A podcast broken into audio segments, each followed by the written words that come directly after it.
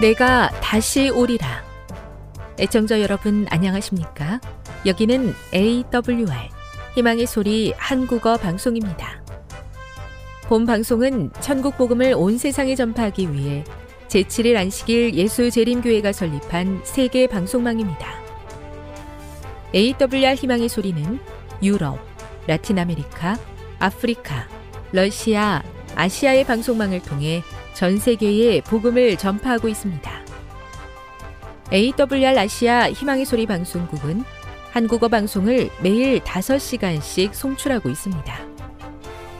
희망의 소리 방송은 인터넷과 스마트폰을 통해서도 언제나 청취하실 수 있습니다. 들으실 수 있는 인터넷 주소는 awr.org입니다. 유튜브로는 AWR 코리아로 검색하시면 됩니다. 이 시간 희망의 소리 한국어 방송과 함께 보람있고 유익한 시간 되시기 바랍니다. 내가 다시 오리라. 여기는 AWR 희망의 소리 한국어 방송입니다. 주파수 안내입니다. 괌에서 송출하는 우리 방송은 한국 표준시로 밤 11시에 9,580kHz로 다음 날 오전 6시에 9,860kHz로 각각 1시간씩 방송하고 있습니다.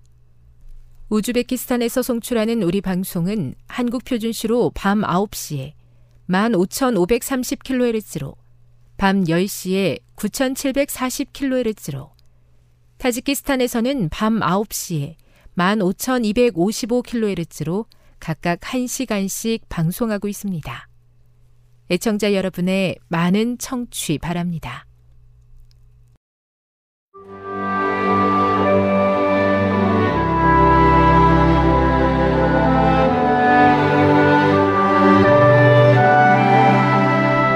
읽어주는 교과 셋째 날 1월 10일 화요일 여호와를 공경하라. 잠언은 옳고 그름에 관한 책이라기보다는 지혜와 어리석음에 관한 책이다. 독자들은 잠언을 읽으면서 지혜의 유익과 어리석음의 위험을 보게 된다. 잠언 3장 1에서 10절을 읽어보라. 어떤 놀라운 약속이 기록되어 있는가? 내 소산물의 처음 익은 열매는 무엇을 뜻하는가? 하나님께서는 우리가 우리의 소유를 관리하는 데 있어 모든 것에 대한 그분의 소유권을 인정하며 그분께서 우리의 필요를 채우실 것을 믿는 믿음의 증거로서 그분을 최우선 순위에 두라고 요구하신다. 만일 우리가 하나님을 최우선에 두면 그분께서 모든 일에 우리를 축복하실 것이라고 말씀하신다. 우리가 하나님을 최우선 순위에 두는 것은 믿음과 신뢰의 표현이며 우리가 우리 자신의 명철을 의지하지 않고 마음을 다하여 여호와를 신뢰하고 있음을 나타내 보이는 것이다. 하나님과 그분의 사랑을 신뢰하도록 하는 데 있어 십자가만큼 우리에게 동기를 부여하는 것은 없다. 우리가 창조자이시며 유지자이실 뿐만 아니라 구원자 되시는 예수님께 우리 각자가 무엇을 받았는지 깨달을 때 우리가 가진 것의 첫 열매를 하나님께 드리는 것은 결코 어려운 일이 아닐 것이다. 주께서는 10분의 1을 당신의 것이라고 주장하실 뿐 아니라 그것을 어떻게 당신을 위하여 떼어 두어야 하는가를 말씀하신다.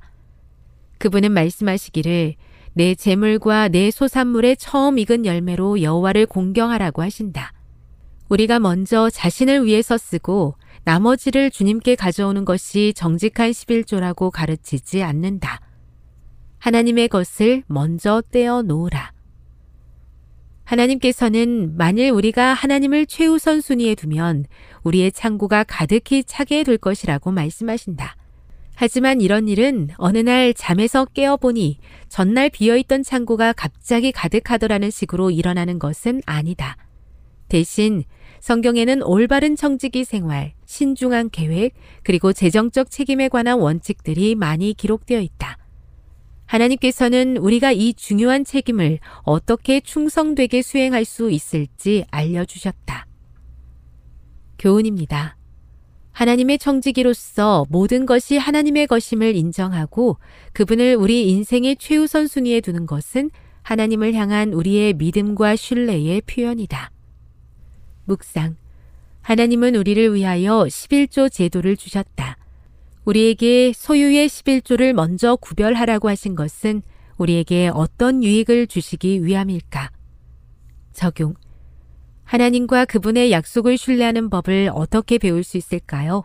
특히 경제적으로 어려운 상황 속에서도 하나님께 신실하려 할 때를 생각해 보십시오. 영감의 교훈입니다. 우주 소유주의 축복을 누리는 길. 아담의 때로부터 우리의 때까지 시대마다 하나님께서는 다음과 같이 말씀하시면서 사람의 소유를 주장해 오셨다. 나는 우주의 정당한 소유주이다.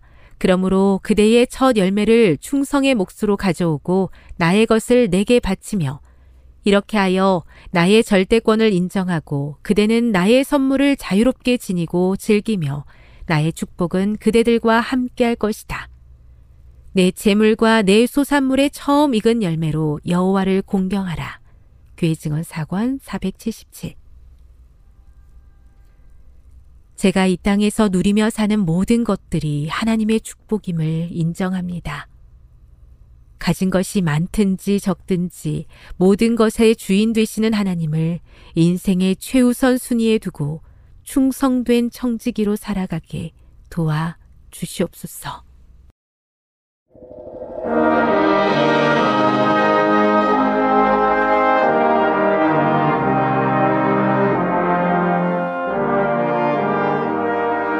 시청자 여러분 안녕하십니까 하나님의 귀한 말씀으로 감동과 은혜를 나누는 시간입니다 먼저 하나님의 말씀 고린도전서 13장 4절의 말씀을 봉독해 드리겠습니다 사랑은 오래 참고 사랑은 온유하며 투기하는 자가 되지 아니하며 사랑은 자랑하지 아니하며 교만하지 아니하며 고린도전서 13장은 사도 바울 선생이 고린도 교회에 보내는 편지의 일부입니다. 고린도 교회는 사도 바울의 2차 전도 여행 중에 세워진 교회입니다. 고린도는 당시 상업의 중심지로서 매우 음란하고 부패한 도시였습니다. 이 음란하고 부패한 도시에 세워진 교회가 바로 고린도 교회입니다. 고린도는 인구의 3분의 2가 노예였습니다. 그런 교회에 여러 가지 문제들이 발생한 것입니다. 그래서 에베소에 있던 사도 바울에게 고린도 교회는 대표자 3명을 파견했습니다. 고린도전서 16장 17절에 보면 그 3명의 대표자는 스데바나, 부드나도, 아가이고 이 사람들이었습니다. 그들은 교회의 문제들을 사도 바울에게 보고하고 답변을 요구했습니다. 여러분 당시 고린도 교회는 수없는 분란과 다툼을 안고 있던 교회였습니다. 그 교회의 대표적인 문제들은 첫째, 분파 문제였습니다. 고린도 교회는 바울파, 아볼로파, 게바파, 그리소파로 나뉘어 있었습니다. 바울파는 바울에게 충성을 다짐한 교인들로 이루어졌습니다. 아볼로파는 지식인 그룹으로서 아볼로의 웅변과 세력을 따르던 사람들이었습니다. 개바파는 유대주의적 성격을 가진 그리스도인들, 사도의 대표적인 인물로 그들은 베드로를 따르고 있었습니다. 그리스도파, 그들은 다른 사람을 얕잡아 보던 지도자 그룹들이었습니다. 두 번째 문제는 근친 상간 문제와 성도 간의 고소 문제였습니다. 이 이야기들이 6장까지 기록되어 있습니다. 세 번째 문제는 결혼과 독신의 문제입니다. 7장에 기록이 되어 있습니다. 네 번째는 8장부터 10장까지 있는 우상에 바쳐진 재물을 먹어야 되느냐 아니면 먹지 말아야 되느냐는 문제로 모든 교인들이 다투고 있었습니다.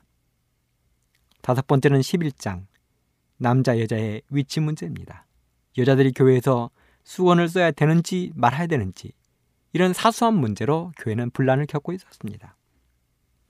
여섯 번째는 12장부터 14장까지 기록된 성령의 은세에 관한 문제입니다. 여기에는 방언의 문제도 함께 끼어 있습니다.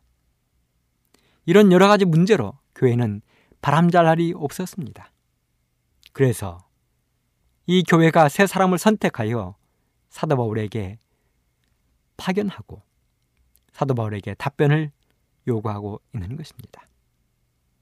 그래서 사도 바울은 고린도 교회를 사랑하는 마음으로 편지를 쓴 것이고 특별히 13장 속에 성령의 은사 중에서 가장 큰 은사인 사랑의 은사를 자세하게 기록했습니다. 자그마치 13장 한 장 전체를 통하여 사랑이라는 한 은사에 대해서 사도 바울은 강조했습니다. 왜 사도 바울이 13장 전체에 사랑이라는 그 한 가지 문제를 자세하게 기록을 했을까요? 그 이유는 고린도 교회가 현재 안고 있는 그 여러 가지 문제들을 치료할 수 있는 유일한 치료제가 바로 사랑이라는 것을 사도 바울은 말하고 있는 것입니다. 고린도전서 13장 4절 먼저 본문을 읽었던 그 말씀을 한번 이렇게 읽어보시지요. 사랑은 오래 참습니다. 나도 오래 참습니다. 사랑은 온유합니다. 나도 온유합니다. 사랑은 투기하지 않습니다. 나도 투기하지 않습니다. 사랑은 자랑하지 않습니다. 나도 자랑하지 않습니다. 사랑은 교만하지 않습니다. 나도 교만하지 않습니다. 이런 우스운 이야기가 한 토막 있는데요. 염라대왕의 실수로 오지 않아도 될 두 사람이 지옥으로 끌려갔다는 것입니다. 아마도 지옥 컴퓨터의 전산상 오류나 아니면 직원들의 실수인지 하여튼 지옥에 오지 않아도 될 두 사람이 끌려왔다는 것입니다. 그래서 염라대왕이 둘을 불러놓고 이야기를 했습니다. 우리들의 잘못된 실수로 너희들을 여기에 데려왔으니 다시 지상으로 돌려보내주겠다. 그래서 우리들이 너희들의 소원을 들어주려 하는데 소원을 한 가지씩 말해보아라. 그랬더니 첫 번째 사람이 이렇게 이야기를 했습니다. 저는요, 멋지고 아름답고 호화로운 집에서 예쁜 마누라와 함께 부귀영화를 누리며 그렇게 살고 싶습니다. 그랬더니 염라대왕이 이렇게 대답했습니다. 그것은 결코 어려운 문제가 아니다. 다음 사람 이야기해 보거라. 그러자 두 번째 사람은 이렇게 이야기했습니다. 저는 돈도 권력도 다 싫습니다. 다만 혼란스럽고 복잡한 세상을 떠나 경치 좋고 아름다운 깊은 산속에 들어가 낚시질을 하며 시를 짓고 그렇게 행복하게 살게 해 주십시오. 그랬더니 염라대 왕이 이렇게 그 사람에게 이야기를 했다는 것입니다. 예 끼놈아 그런 데가 있으면 내가 가서 살지.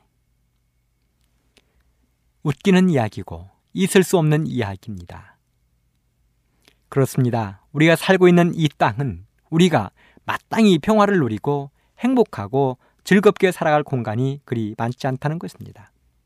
아니, 존재하지 않는 것입니다. 그럼에도 불구하고 우리들이 하나님의 도우심과 지도만 잘 따른다면 바로 그곳이 천국이 되는 것입니다. 저는 오늘 고린도전서 13장 4절의 말씀을 통하여 바로 예수님이 우리들을 통하여 이루고자 하시는 사랑의 장소를 어떻게 만들 수 있는지 찾아보려고 하는 것입니다. 여러분, 사랑의 정의는 무엇입니까? 사랑은 무엇입니까? 무엇을 사랑이라고 이야기합니까? 우리는 무엇을 사랑이라고 자신있게 말할 수 있습니까? 저는 감히 사랑은 말로 정의하기 어려운 것이라고 말씀드리고 싶습니다. 왜요? 사랑은 정의되는 순간 이미 그 사랑의 맛을 잃어가기 때문에 그렇습니다. 여러분, 눈물에 대하여 한번 정의해 보시기 바랍니다. 눈물이 무엇입니까? 어떤 사람은 화학적으로 정의를 내릴 수도 있을 것입니다. 눈물, 물, H2O 더하기 염분 NaCl의 결합체라고 말한다면 여러분 이 화학적인 정의가 어떻게 우리들의 어머니의 눈물을 설명할 수 있겠습니까?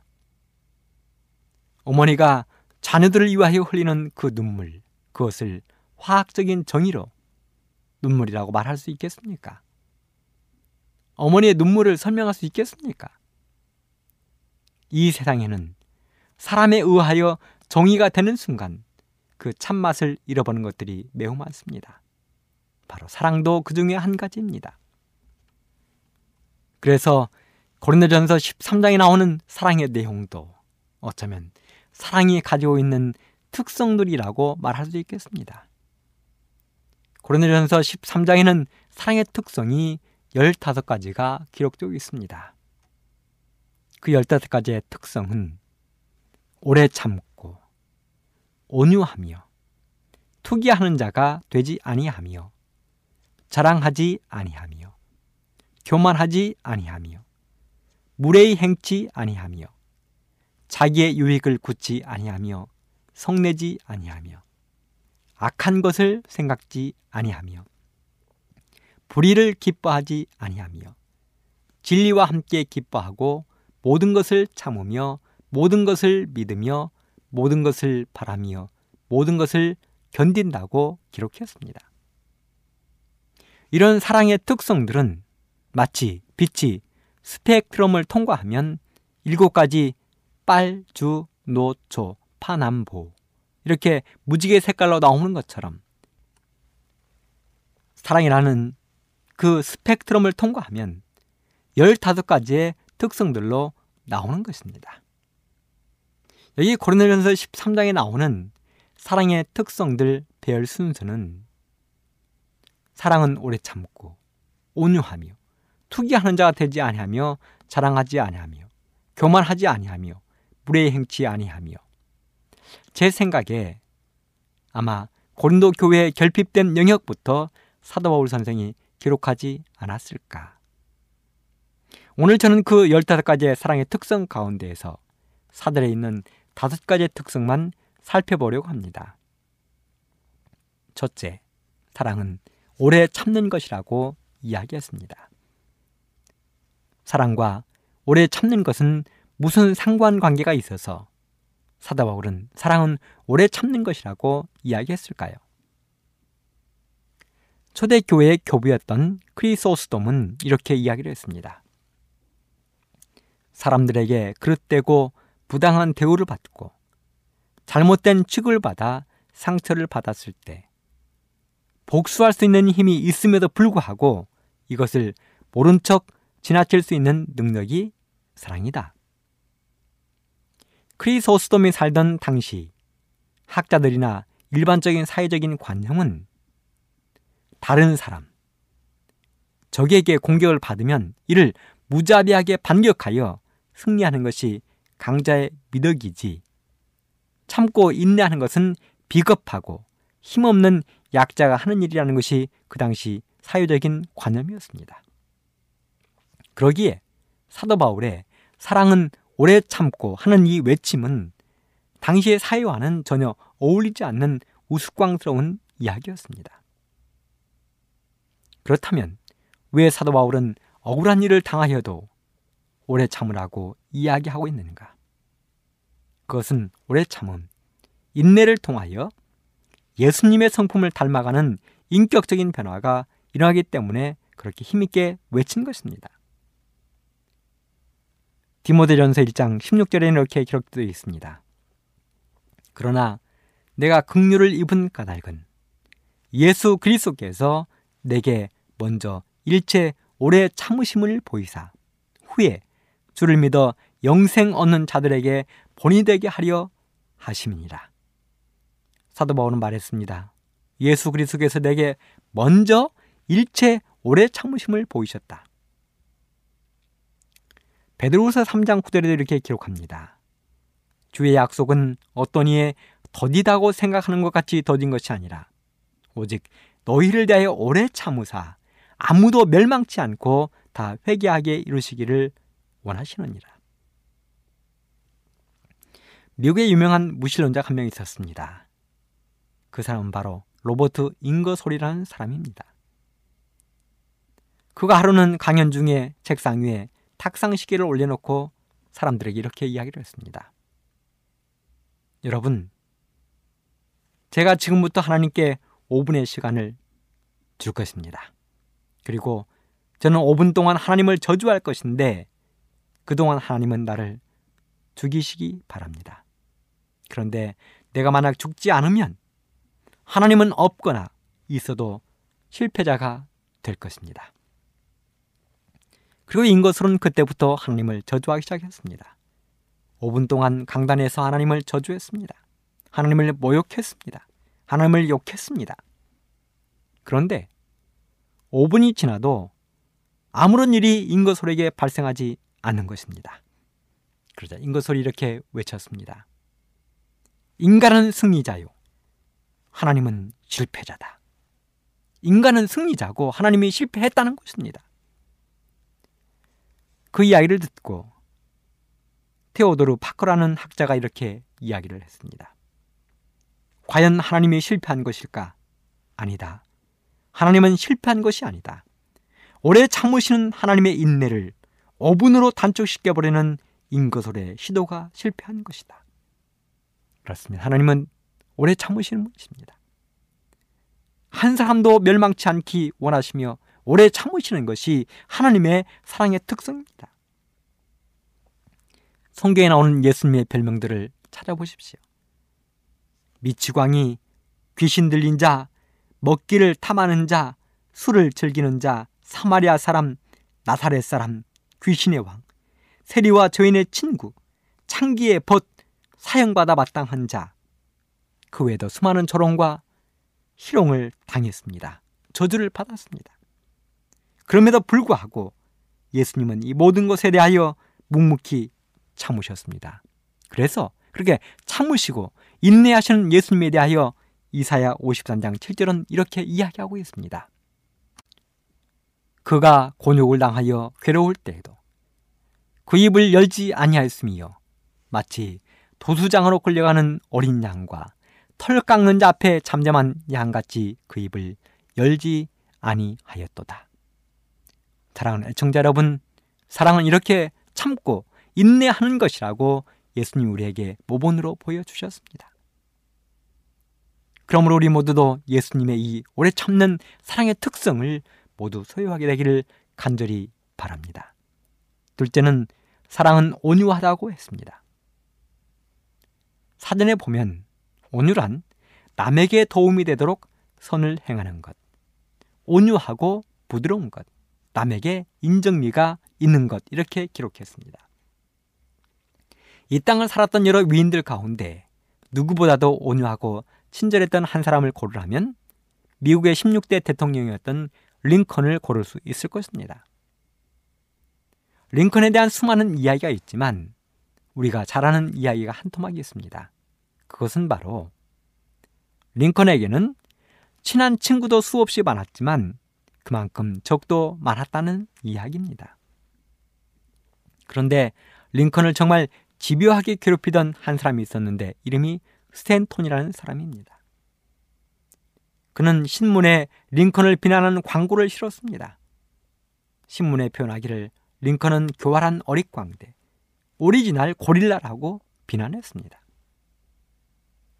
그는 연설 가운데 이렇게 이야기했습니다. 여러분은 고릴라를 보러 멀리 아프리카까지 갈 필요가 없습니다. 일리노이의 스프링필드에 가면 여러분은 정말로 멋진 고릴라를 감상하실 수 있습니다. 바로 링컨을 향하여 그렇게 조롱하고 비난한 것입니다. 그런데요, 미국의 대통령 선거가 끝나고 마침내 링컨이 대통령에 당선되었습니다. 그래서 사람들은 생각했습니다. 스탠톤, 너는 이제 죽었다. 그리고 링컨이 통쾌하게 복수해 주기를 기다렸습니다. 그런데요, 링컨이 내각을 구성하면서 장관들을 발표하는데 모든 사람들은 깜짝 놀라 뒤로 넘어졌습니다. 왜냐하면 국방부 장관 이름을 호명하면서 국방부 장관으로 스탠톤을 불렀습니다. 스탠톤을 국방부 장관에 임명한 것입니다. 모든 사람들이 의아하게 생각했습니다. 링컨을 따르고 지지했던 사람들은 실망과 분노에 휩싸였습니다. 그동안 당했던 것을 생각하면 이가 갈리고 치가 떨린 것입니다. 그런데 국방부 장관의 그를 떡하니 앉히는 링컨이 원망스러웠습니다. 그런 사람들에게 링컨은 이렇게 이야기했습니다. 그 자리에는 그 사람이 적임자입니다. 그렇게 세월이 흐르고 링컨이 암살되었을 때 스탠턴은 이렇게 고백했습니다. 여기 세계가 지켜보았던 사람 중에 가장 위대한 지도자가 누워 있습니다. 링컨의 온유가 스탠턴을 감싼 것입니다. 스탠턴을 감동시킨 것입니다. 마태복음 11장 29절에 이렇게 기록합니다. 나는 마음이 온유하고 겸손하니 나의 멍에를 메고 내게 배우라. 그러면 너희 마음이 쉼을 얻으리니. 베드로전서 2장 22절로 24절. 저는 죄를 범치 아니하시고 그 입에 괴사도 없으시며 욕을 받으시되 대신 욕하지 아니하시고 고난을 받으시되 위협하지 아니하시고 오직 공의로 심판하는 자에게 부탁하시며 친히 나무에 달려 그 몸으로 우리 죄를 담당하셨으니 이는 우리로 죄에 대하여 죽고 의에 대하여 살게 하려 하심이라. 여러분 사랑은 온유한 것입니다. 그 온유를 배우게 되기를 간절히 바랍니다. 세 번째, 사랑은 투기하는 자가 되지 않는다고 말하고 있습니다. 투기란 부패한 사람에게 뿌리박고 살아가는 기생충과 같은 질병입니다. 진드기와 같은 것입니다. 투기는 고린도 교회의 심각한 질병 중의 하나였습니다. 고린도전서 3장 3절 너희가 아직도 육신에 속한 자로다. 너희 가운데 시기와 분쟁이 있으니 어찌 육신에 속하여 사람을 따라 행함이 아니리요. 그럼 투기, 이 투기의 원어의 의미는 다른 사람의 성공이나 잘 되는 것, 명예, 행복을 보고 마음이 상하여 분노가 끓어오르는 상태나 모양을 투기라고 이야기했습니다. 투기의 시작은 하늘에서부터 시작되어 인간의 역사와 시간을 같이 하는 것이 투기입니다. 굉장히 오래된 죄악입니다. 사탄이 하늘에서 예수님을 투기했습니다. 하와는 사탄의 유혹에 빠져 감히 하나님이 먹지 말라 말씀하신 선악과를 먹었습니다. 최초의 살인자가 된 가인. 야곱의 부인이었던 레아와 라헬. 형제를 산채로 굶겨주기로 했던 요셉의 형들. 자기 부하의 인기가 높아지자 그를 죽이기 위하여 칼을 갈았던 사울왕. 높은 총리의 자리에 있으면서도 아주 낮은 자리에 있던 한 유대인 모르드게를 미워했던 페르시아의 하만. 오랜 고생 끝에 자기 집에 돌아온 거지 동생을 못마땅해 하면서 속이 뒤집혀 집에도 들어오지 않고 밖에서 투덜거린 속 좁은 형. 바로 그런 모습들이 오늘 이 자리에 우리들의 모습이라면 회개하게 되기를 간절히 바랍니다. 투기의 생리는 바닷가에 개와 같다고 말했습니다. 여러분 바닷가에 가면 수많은 개들이 있지요. 옆으로 이렇게 기어다니는 개 말입니다. 그런데 그 바닷가의 개를 잡아서 바구니에 담으면 그 바구니는 뚜껑이 없어도 된다고 이야기합니다. 뚜껑이 필요 없대요. 왜 그럴까요? 그 이유는 개들을 바구니에 가득 담아 놓으면 이 개들이 밖으로 기어 나가기 위해서 한 마리씩 바구니를 기어 올라가는 것입니다. 그런데 한 마리가 기어 오르면 끊임없이 밑에서 다른 놈들이 끌어내리기 때문에 개들을 담아놓은 바구니에는 뚜껑이 없어도 개들이 도망치지 못한다는 것입니다. 우스운 이야기죠. 오스카 와일드라는 사람이 투기에 대하여 비판하면서 이렇게 이야기했습니다. 하루는 사탄의 부하들이 아라비아의 사막을 지나 성자가 되기 위해서 길을 떠난 순례자 한 사람을 만났습니다. 사탄의 부하들은 이 순례자를 쓰러뜨리기 위하여 온갖 노력을 다했습니다. 세상의 쾌락을 제시하기도 하고 부귀 영화를 앞에 보여주었습니다. 돈과 명예와 술과 여자를 들이댔습니다. 하지만 어떤 방법도 이 순례자를 쓰러뜨릴 수 없었습니다. 그래서 자기들의 대장인 사탄에게 보고했습니다. 되지 않는다고. 그랬더니 사탄이 따라오라는 것입니다. 그리고 순례자에게 다가 귀에 대고 뭐라고 한마디를 하니까 갑자기 순례자의 얼굴이 굳어지고 험상궂어지더니 바로 발길을 돌려 자기의 집으로 돌아갔다는 것입니다. 그래서 부하들이 사탄에게 물었습니다. 뭐라고 했길래 저 사람이 화를 내며 집으로 돌아갔습니까? 사탄이 말했습니다. 간단하지. 방금 너의 동생이 알렉산드리아의 대주교가 되었다고 이야기해 주었지. 그렇습니다. 사탄이 그 형의 마음 속에, 순례자의 마음 속에 시기심과 질투심을 불러 일으켰다는 것입니다. 야고보서 3장 14절로 16절에 이렇게 기록합니다.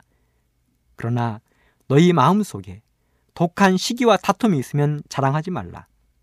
진리를 거스려 거짓하지 말라. 이러한 지혜는 위로부터 내려온 것이 아니요. 세상적이요, 정욕적이요, 마귀적이니 시기와 다툼이 있는 곳에는 요란과 모든 악한 일이 있음이니라. 그럼에도 불구하고 성경에 보면 이러한 시기와 질투, 투기를 멋지게 극복한 사람들도 소개되어 있습니다. 바로 사울의 아들이요. 다윗의 친구였던 요나단입니다. 그는 일국의 왕자였습니다. 서민 출신의 다윗과는 엄연히 다른 길을 걸었던 사람입니다. 그런데 그런 그가 사무엘상 20장 7절에 보면 요나단이 자기 생명을 사랑함 같이 다윗을 사랑했다고 기록했습니다. 요나단이 다윗을 자기의 생명처럼 사랑했던 그 시기는 아버지 사울이 다윗을 죽이려 하던 시기였습니다. 다윗은 사울왕 자신에게도 위협거리였지만 자기 아들 요나단에게도 위협거리였습니다. 그래서 사울은 자신을 위해서도 아들을 위해서도 다윗을 제거하는 것이 좋을 것 같았습니다. 그런데 사울이 기회를 잡아서 다윗을 죽일 수 있는 절호의 기회가 왔음에도 실패했습니다. 그 이유는 바로 요나단 때문이었습니다. 아들 요나단이 아버지 사울의 모든 계획을 알고 다윗을 피난시킨 것입니다. 참으로 멋있는 요나단입니다. 멋있는 사람입니다. 침례제 요한이 있습니다. 마가복음 1장 5절에 보면 온 유대 사람들이 다 침례자 요한에게 침례를 받으러 왔습니다. 그의 인기가 하늘을 찔렀습니다. 그런데 어느 날부터인가 갑자기 사람들이 자기에게 오지 않는 것입니다. 인기가 지대해진 것입니다. 알고 보니 모두가 혜성처럼 나타난 나사렛 예수에게로 몰려가 버린 것입니다. 제자들이 불평했습니다. 그때 침례 요한이 말했습니다. 그는 흥하여야 하겠고 나는 퇴화하여야 하리라. 이것이 바로 그리스도인의 정신입니다. 하늘 가는 사람들에게 나타나는 특성입니다. 우리 모든 애청자 여러분들이 이런 정신을 소유하게 되기를 간절히 바랍니다. 네 번째, 사랑은 자랑하지 않는다는 것입니다. 여러분, 그림 좀 소질이 있으십니까? 그렇다면 미켈란젤로, 네오나르도 다빈치, 피카소, 고우 앞에 서보시기 바랍니다. 명함이라도 꺼낼 수 있겠습니까? 글솜씨가 좀 있으십니까? 세익스피어나 해밍웨이, 이솝 어디 그들 앞에서 명함을 내밀겠습니까? 음악의 소질이 있으십니까? 핸델, 모차르트, 베토벤, 슈베르트, 쇼팽 명함을 내밀 수 있겠습니까? 나는 이 정도 품성이면 이렇게 생각하는 분 계십니까? 예수님 앞에 서보시기를 바랍니다. 사도 바울도 예수님 앞에 섰을 때 그는 아무것도 자랑할 수 없고 십자가만 자랑할 수 있겠다고 이야기했습니다. 사랑은 자랑하지 않는 것입니다. 마지막으로 다섯 번째, 사랑은 교만하지 않다고 이야기했습니다. 잠언 16장 18절 교만은 패망의 선봉이라고 기록했습니다. 잠언 8장 13절 하나님은 교만과 거만과 악한 행실과 배역한 입을 미워한다고 말씀하셨습니다. 그래서 우리 모두는 예수님의 십자가 앞에 나가야 되는 것입니다. 사도 바울은 이런 수많은 문제들을 안고 있는 고린도 교회를 향하여 바로 처방약으로 사랑이라는 처방을 내린 것입니다. 사랑의 근원지는 예수님이십니다. 사랑의 샘물의 근원은 예수님이십니다. 예수님 앞에 나아가면 우리는 온유하게 될 것입니다. 오래 참게 될 것입니다. 교만하지 않을 것입니다. 사랑하지 않을 것입니다. 투기하지도 않을 것입니다. 그러므로 사랑하는 애청자 여러분, 우리 모두가 예수님 앞에서 예수님으로부터 사랑의 치유약을 받고 모든 사람 앞에 나아갈 때 그들에게 예수님의 품성을 드러내는 멋진 예수님의 백성 되기를 간절히 바라면서 말씀을 마치겠습니다. 감사합니다. 지금 여러분께서는 AWR 희망의 소리 한국어 방송을 듣고 계십니다.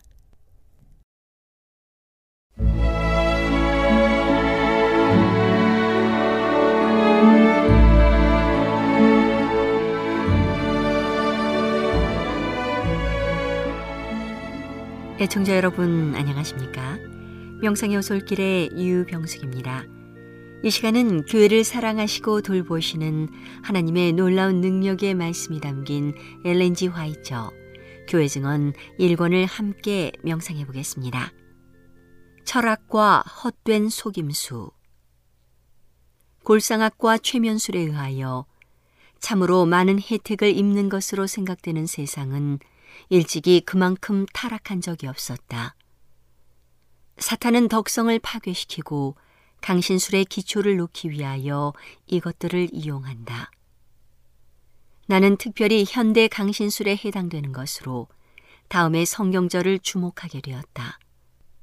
누가 철학과 헛된 속임수로 너희를 노력할까 주의하라.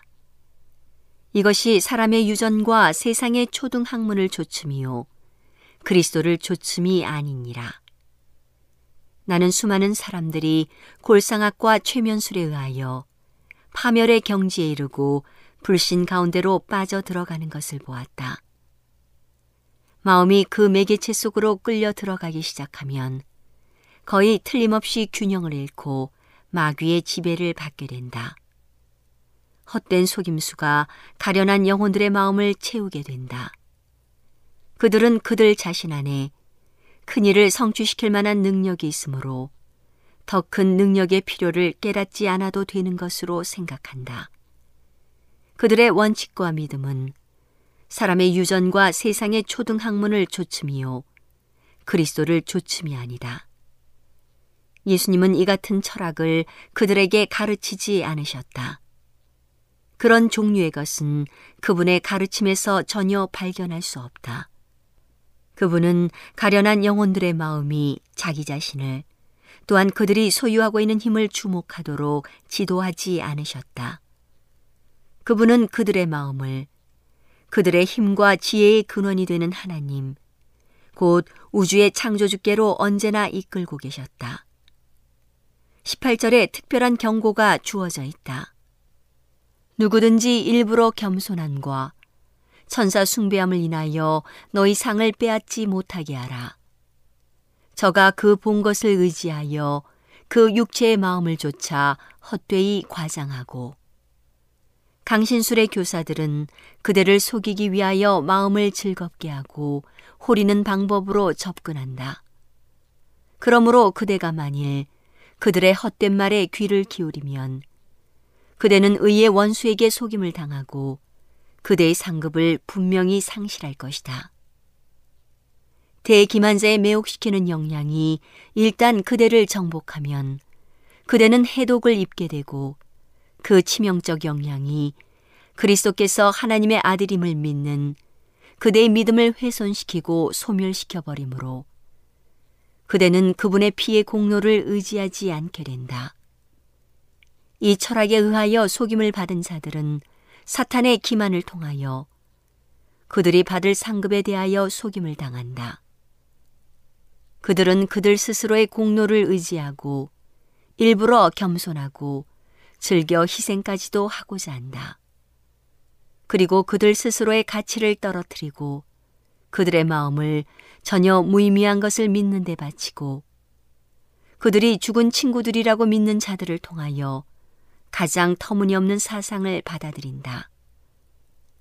사탄이 그들의 눈을 멀게 하고 그들의 판단력을 왜곡시켜 버렸으므로 그들은 악을 깨닫지 못한다. 그리하여 그들은 지금 하늘에서 천사들이 되어 있는 그들의 죽은 친구들에게서 온 것이라는 요지의 교훈들을 철저히 따른다. 사탄은 가장 자신있고 매혹적인 기만, 고 사랑하는 자들을 무덤 속에 장사한 자들의 마음을 사로잡기 위한 기만을 택하였다. 악한 천사들은 그 사랑하는 자들의 모습을 취하고 그들의 생애와 관련된 사건들을 이야기하고 그들의 친구들이 생전에 있던 행동을 한다. 이 같은 방법으로 악한 천사들은 죽은 자의 친척들을 기만하여 그들의 사별한 친구들이 천사가 되어 그들 주변에 떠다니면서 그들과 교통하고 있다고 믿게 한다. 그들은 이것을 맹목적으로 받아들인다. 그리고 그들이 말하는 바가 하나님의 말씀보다 그들에게 더 큰 영향을 준다. 죽은 친구로 가장한 그 악한 천사들은 하나님의 말씀을 무익한 이야기로 완전히 거부해 버리든지 그 말씀이 그들의 의도에 가장 적합하다고 여겨질 때는 그리스도를 증거하고 하늘 가는 길을 가르쳐 주는 요긴한 부분을 택하여 그들 자신의 타락한 본성에 맞추고 영혼들을 멸망시키기 위하여 분명한 하나님의 말씀의 진수를 바꾸어 버리든지 할 것이다. 하나님의 말씀을 주의 깊이 살펴본다면 모든 사람은 영혼을 파멸시키는 이 기만을 깨닫게 될 것이다. 하나님의 말씀은 분명하게 주장한다. 무릇 산 자는 죽을 줄을 알되 죽은 자는 아무것도 모르며 다시는 상도 받지 못하는 것은 그 이름이 잊어버린 바 됨이라. 그 사랑함과 미워함과 시기함이 없어진 지 오래니 해 아래서 행하는 모든 일에 저희가 다시는 영영이 분복이 없느니라. 기만당한 천사들은 악한 천사들을 경배하고 그들이 죽은 친구들의 영인 줄로 믿고 있다. 하나님의 말씀은 분명하게 죽은 자는 해 아래서 행하는 모든 일에 다시는 영영이 분복이 없다고 주장한다. 그러나 강신술사들은 죽은 자들이 해 아래서 행해지는 모든 일을 알고 그들이 지상에 있는 친구들과 교통하고 필요한 정보를 제공해주고 이적을 행한다고 말한다. 죽은 자들은 여호와를 찬양하지 못하나니 적막한 대로 내려가는 자들은 아무도 찬양하지 못하리로다. 천사로 가장한 사탄은 온갖 불의의 속임수로 활동한다. 오늘은 하나님의 놀라운 능력의 말씀이 담긴 엘렌지 화이처 교회 증언 1권을 함께 명상해 보았습니다. 명상의 오솔길이었습니다.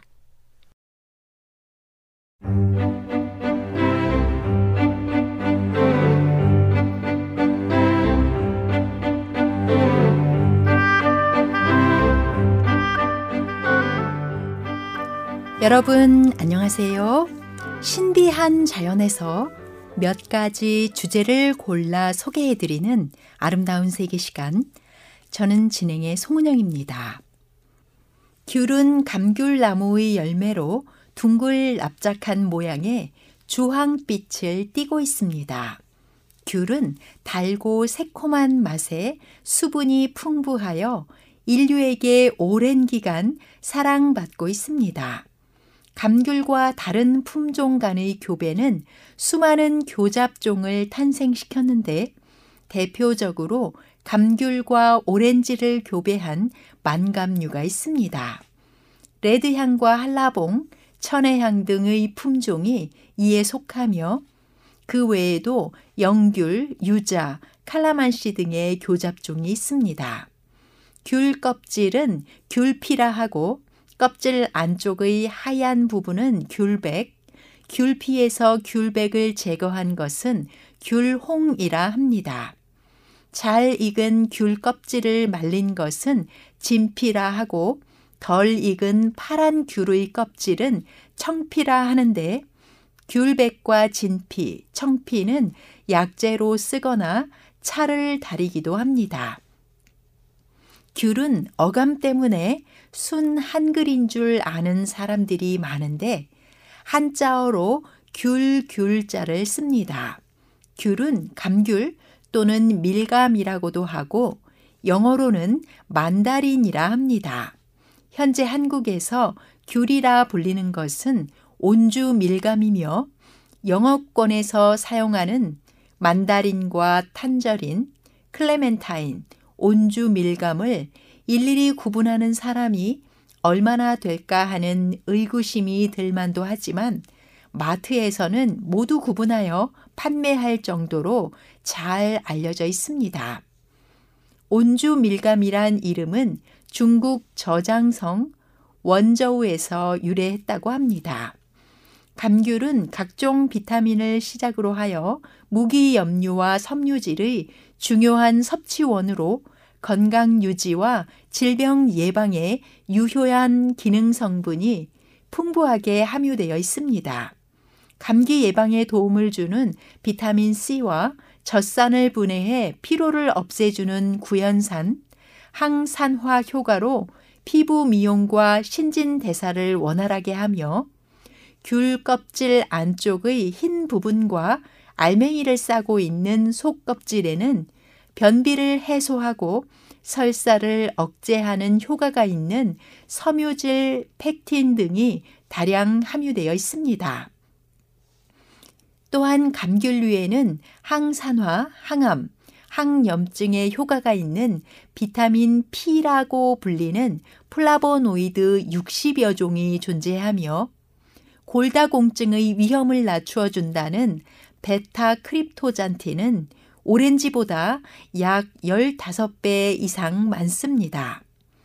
귤 나무 잎이 짙은 녹색이다 보니 착시를 일으켜 잘 익은 과실만 수확한다고 해도 따고 보니 덜 익었거나 잘 익혀도 부분적으로 색이 덜 나는 경우가 흔합니다. 품질에는 아무런 문제가 없지만 사람들이 초록 빛깔 귤은 익지 않은 줄 알고 사지 않다 보니 귤을 따자마자 착색을 돕는 에틸렌 가스를 강제로 뿌려서 전부 귤의 주황색을 만들어 버리는 문제가 있습니다. 하지만 착색한 귤은 금방 무르고 썩어버립니다. 이런 귤을 쉽게 구별하는 방법이 있는데 색이 전체적으로 연하고 꼭지가 바싹 말라 갈색으로 변해 있으면 강제 착색이라고 봐도 무방합니다. 오래 저장한 감귤 역시 꼭지가 말라 갈색으로 변하므로 꼭지 상태만 보아도 신선도를 가늠할 수 있습니다. 조생 감귤의 수확철이 아닌데 노랗게 익은 감귤이라면 구매를 피하고 맛이 덜 하더라도 초록빛을 띠는 감귤이 정상적이고 더욱 좋습니다. 귤은 10월에서 이듬해 1월까지가 제철로 한마디로 겨울을 지배하는 과일이라 하겠습니다. 어느샌가 귤 박스가 집안에 자리 잡고 손으로 귤 껍질을 까고 있는 자신을 발견하면 겨울을 나고 있는 것입니다. 한번 귤에 빠지면 무슨 일을 하든지 귤을 먹습니다.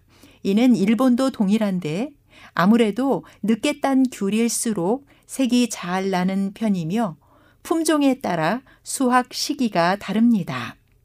하우스에서부터 시작하여 극조생, 조생, 만생 순으로 수확이 이루어지는데 가격은 하우스 감귤이 가장 비싸고 극조생 감귤이 가장 쌉니다.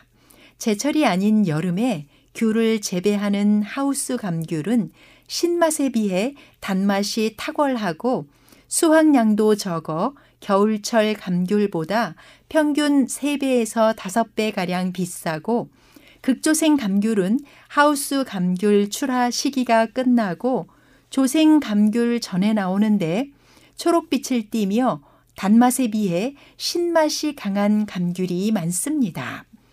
귤은 손으로 만지거나 타지 않게 구워 먹으면 수분이 달아나 더욱 달게 먹을 수 있습니다.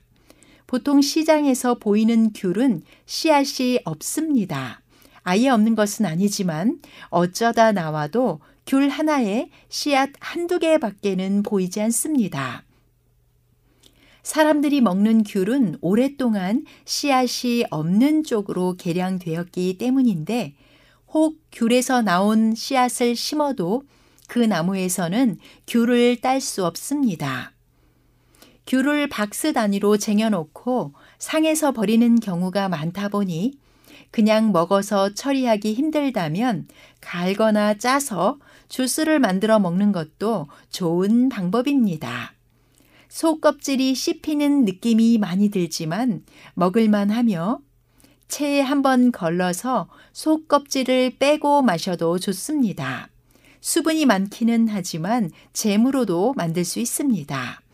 귤 향이 강하게 나기 때문에 귤을 좋아하는 사람들에게 추천할 만하며 귤로 청이나 마말레이드를 만들어 장기 보관할 수 있습니다.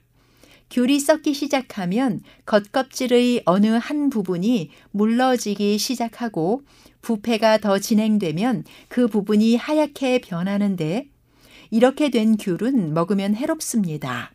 귤 껍질에 보이는 곰팡이는 극히 일부이고 이미 귤 전체에 곰팡이가 침투해 있기 때문입니다.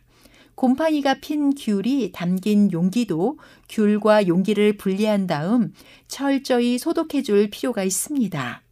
귤을 보관할 때는 상하거나 상처가 있는 것, 말랑말랑한 귤을 골라내어 먼저 처리하는 것이 좋으며 실온에서 박스채로 보관할 때는 박스 바닥에 신문지를 깔고 간격을 두면서 담고 직사광선을 피하며 통풍이 잘 되는 서늘한 곳에 보관해야 합니다.